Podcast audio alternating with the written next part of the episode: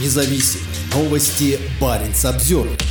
Запущенную Россией военную ракету было видно в небе Северной Норвегии. В четверг утром с космодрома Плесецк на севере России была запущена ракета с военным космическим аппаратом. Ее заметили в небе над норвежским пограничным Киркенесом. По информации российского Минобороны, ракета-носитель Союза два один Б стартовала с космодрома Плесецк в Архангельской области на севере России в четверг в одиннадцать сорок восемь. Ракета несла военный космический аппарат, сообщили в министерстве. Вскоре после пуска ракету можно было наблюдать в небе Северной Норвегии. Журналист газеты «Сёрваранген Авис» снял космический аппарат, когда он пролетал над приграничным Киркенесом. «Похоже, что ракета и носитель разделились», — написал он. Barents Observer уже сообщал о том, что на этой неделе Россия закрыла значительную часть Баренцева моря из-за деятельности военных. Извещение нотам, извещение летному составу, охватывает крупный район к северу от Кольского полуострова, а также часть исключительно экономической зоны Норвегии к северу от острова Медвежий в Баренцевом море. Нотам также распространяется на район во внешней части Варангерфьорда, всего примерно в ста километрах к северу от Киркенеса. Извещение действует с двадцать первого по двадцать пятое декабря.